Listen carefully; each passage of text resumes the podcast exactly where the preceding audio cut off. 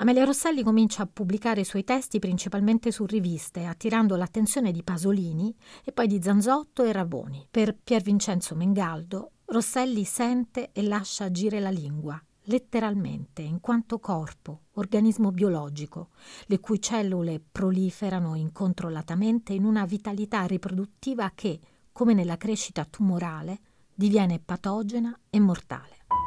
Dietro la tenda degli addii, sapere che ogni pezzo di carne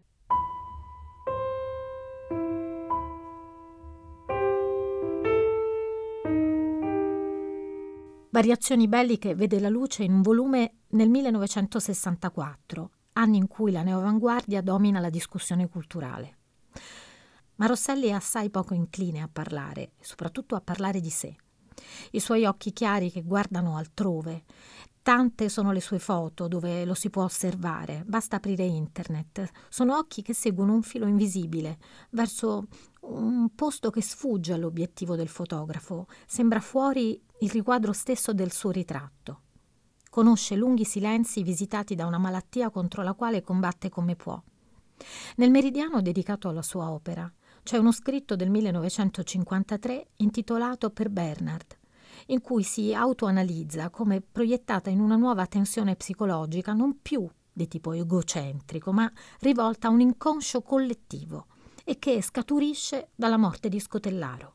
Era stata in analisi dallo junghiano Ernst Bernard nel suo studio romano. Ben fortificata la pioggia, ben sommessa al dolore, ben recapitata fra i tanti filtri delle esperienze, saper che la luce è tua madre, e il sole è quasi tuo padre, e le membra tue tuoi figli. Sono alcuni versi tratti dal poema La libellula, scritto nel 1958 e incluso nella raccolta Serie ospedaliera, uscita nel 1969. Sapere, tacere, parlare, vibrare, scordare, ritrovare l'ombra di Gesù che seppe torcersi fuori dalla miseria, in tempo giusto per la carne di Dio, per lo spirito di Dio, per la eccellenza delle sue battute, le sue risposte accannitamente perfette, il suo spirito randagio. Il titolo del poemetto, spiega nelle note, richiama il movimento quasi rotatorio delle ali della libellula e questo in riferimento al tono piuttosto volatile del poema.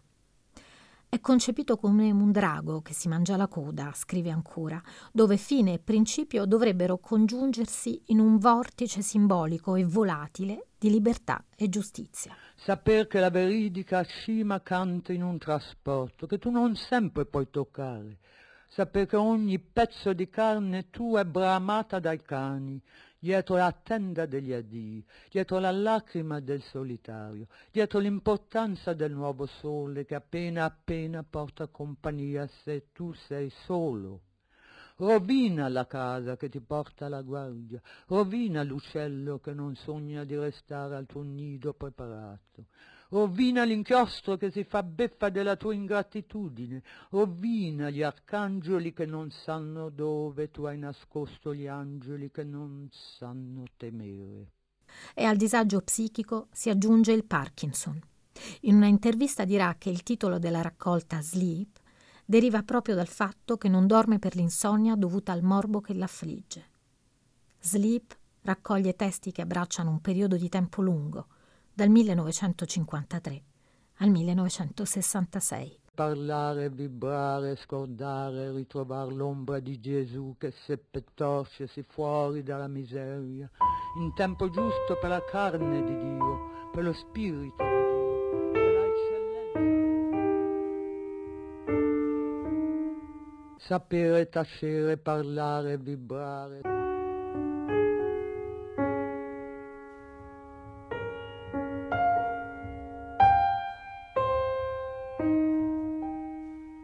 Sapere, tacere, parlare, vibrare.